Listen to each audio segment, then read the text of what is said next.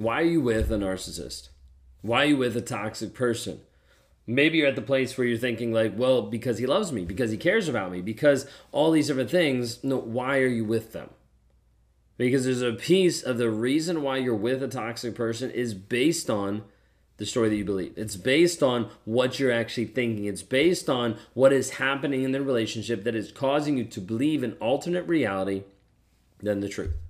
That's what keeps you stuck longer than you ever want to be stuck with a toxic person thinking that it's the only way, thinking that that's all you're worth, thinking whatever version of reality that keeps you stuck there. I want to talk to you today from the perspective of being a narcissist. If you guys don't know who I am, my name is Ben Taylor. I'm a self aware narcissist on this channel to provide awareness about narcissistic abuse, how I've shown up in a toxic way, how I've been abusive, how I've been the asshole that actually hasn't helped people grow, heal, and change. Continuing to move forward, now we try to help enable people to break free of the abuse by first understanding it. And then by helping walk them through a system of developing and understanding the stories that they believe so they can break that, so they can change that, so they can get rid of the trauma bond, so they can move forward past the rumination, so they can stop letting triggers control them on a day to day basis. But this all comes back to the story that you believe. One time we had a person that mentioned this, and I love the phrase. Uh, she came through our clarity challenge, and in one of the videos, she talked about this aspect of positive projection. We don't really talk about it a whole lot, but it's a unique idea that you actually have a lot of times a projection that you put on the narcissist that's positive. Well, he's being abusive, but he loves me. And you put a positive light to something that's negative there. Now, it's not always just because you're naive and you're looking at it a different way. It's also because you've been conditioned a lot of times by being with a narcissist to view it that way. Because he's hurt you and abused you, he's cheated on you, he's lied on you, and he says, But you're the one for me. But I love you, but we're soulmates. Like it's the best thing ever. Like we have so much connection. I don't know what I'd do without you. So many different things there. So we get that. But there's also this positive projection that happens that you're like, But he is a good person he does have good in him. He does care about me. He does care about the kids. But typically, it's also this refusal to acknowledge what's actually happening, what's actually real. One of the ways we see this the most is after the relationship, uh, after you've broken up, after he's broken up, and you're still ruminating about it, you're still thinking about it, you're still thinking about all of the good times. And a lot of times, how I normally illustrate it is thinking of like a mountain range. Now, I want you to consider like looking off in the distance and you see a mountain range. So, like, say you're driving from the east coast to the west coast and you see the Rocky Mountains. Okay, you see these giant mountain ranges, and from a far off distance, it looks like one giant mountain rising up.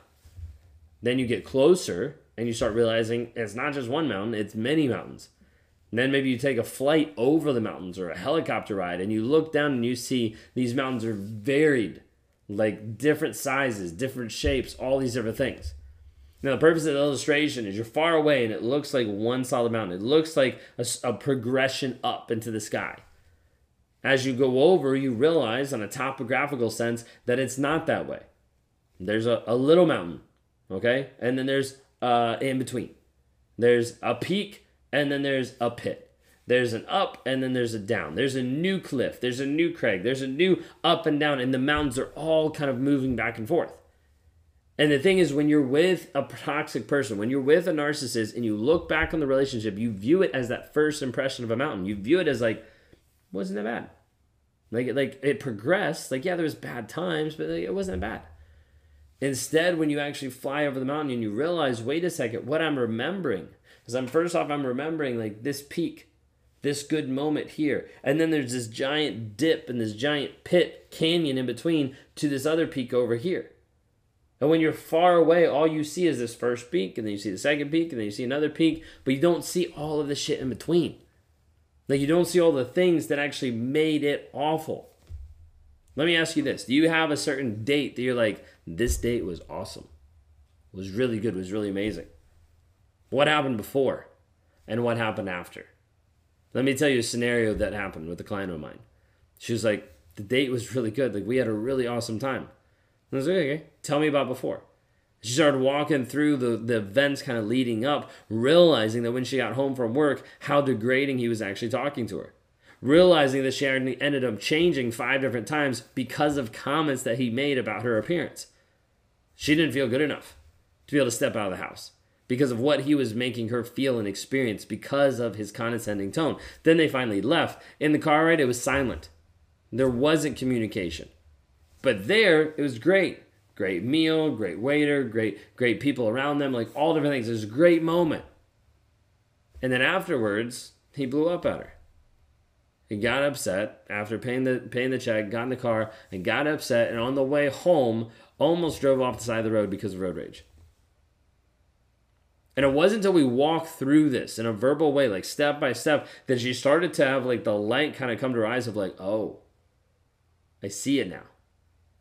That's sometimes how we have to walk people through the stories that they believe to be able to understand the truth that is actually there. Because a lot of times you are looking at a past reality that is completely false. Completely false. But it looks good and it feels good in the moment. Some of it automatically happens from our own mind, from our own body that is trauma adverse, is trying to rid ourselves of trauma, it's trying to get away from it. So it minimizes it, it pushes it down. I'm like, I don't want to deal with this. Don't want to feel this anxiety. Don't want to feel this frustration. So it minimizes it, pushes it away. And all you remember is that good moment. And not the shit before and the shit after. You be able to understand like this happens consistently inside a toxic relationship where you end up selling yourself on a story you end up selling yourself on an alternate version of reality, one that the narcissist has manufactured and created and impressed upon you, and one that you still put upon yourself. This is why we have people that struggle to break free from a toxic person over the long haul. You might be where you've consistently gone back over and over and over. Was talking to a client the other day that consistently gone back for years. They're like, I don't know how to break this the end of the day is because of the story that they believe that sells them on the fantasy of being with this person that sells them that it can actually be this way. It can actually grow this way. It can actually develop in being the relationship that they want. And they believe it every single time until they don't. And then they leave.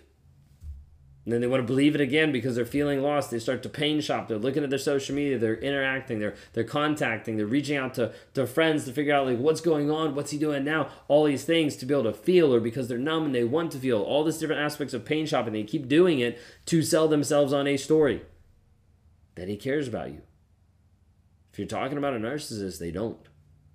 They care about what you bring to the table. Image, money, sex, power, control, status. It's about what you bring to the table. It's not about who you are. Narcissist doesn't care who you are. They care about what you do, what you provide for them. What is the story that you're telling yourself today? You might be thinking, I know this story. I'd have you think that whatever story you think you know is probably at the surface level of 20 other stories that are underneath it. A lot of times when we talk through stories, people slowly learn and realize that the stories they have in themselves are not about the narcissist, but are about themselves innately. Thinking that you're not good enough. Not because he said you're not good enough, but because you get to the place you start to believe I'm not good enough. We see this happen consistently in toxic relationships, especially in dealing with the romantic side and toxic relationships with cognitive dissonance. When the narcissist looks at you and says, Hey, I love you, and slaps you in the face. I love you, and slaps you in the face. I love you, and then slaps you in the face. Doing this mentally, emotionally, even physically at times, going through these motions over and over and over again, confusing you. And it slowly sells you a story and a version about yourself. That story might be, I'm not good enough. I'm not worthy of actually getting love. That story might be this is what love actually is. This is what it looked like with my parents. This is what it looks like now in my relationship. This just must be what it is. So I just got to get used to it. The story might be we just struggle with communication. This is just a stressful time in his life until he gets better, until he actually changes. Like all these things will happen that you'll justify. You'll sell yourself a story in the relationship to stay in a toxic relationship. This is what my wife did for such a long period of time. Until she broke the trauma bond by moving away, working on herself, and actually having that separation.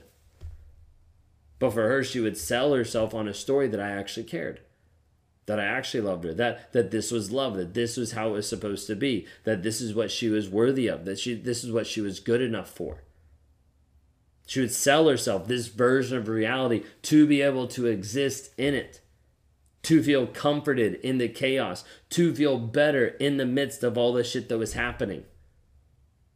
She didn't break free until she was able to change the story that she had in her head. Think of it this way sometimes people are like, I don't want to leave because then I'm afraid that he's never going to come back. I don't want to actually tell him this because then I'm afraid that he's going to cheat. I don't want to have a period of separation because then I'm afraid that he's going to cheat, was one of the thoughts that she thought. Until someone said, Hey, you need to understand if he's going to cheat anymore, he's going to do it with or without you. It doesn't matter. And she started to adjust the story that she believed that said, Hey, if he does that, that's on him. I'm not going to be the person that's associated with that. I'm not going to be the person that's controlled by that. I'm going to learn and be able to break the trauma bond, be able to move forward from the story that I believe that's leaving me trapped in a toxic relationship. Are you trapped today in a toxic relationship? Not by the other person. They're not chaining you to the wall, but they're also at the place where they're triggering the emotions, the feelings that are activating stories inside of you that you're believing.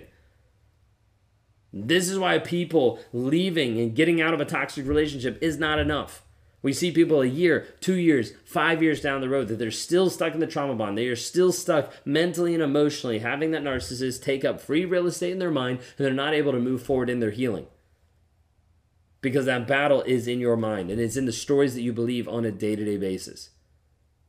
This is what we provide freedom from when you work with us at Raw Motivations is helping you rewire the story that you believe to be able to get to the truth of the situation because the truth is the only thing that will set you free. If you're interested in understanding more about that and working to break free of that, reach out to me today. Click on the link down below, go to rawmotivations.com, click on one on ones. We'd love to interact with you, We'd love to help you move forward in your healing journey.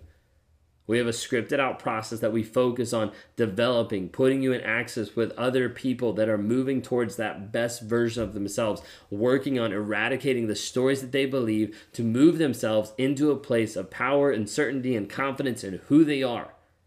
Being able to stand in a powerful place as a beacon of light and hope to other people on a day to day basis.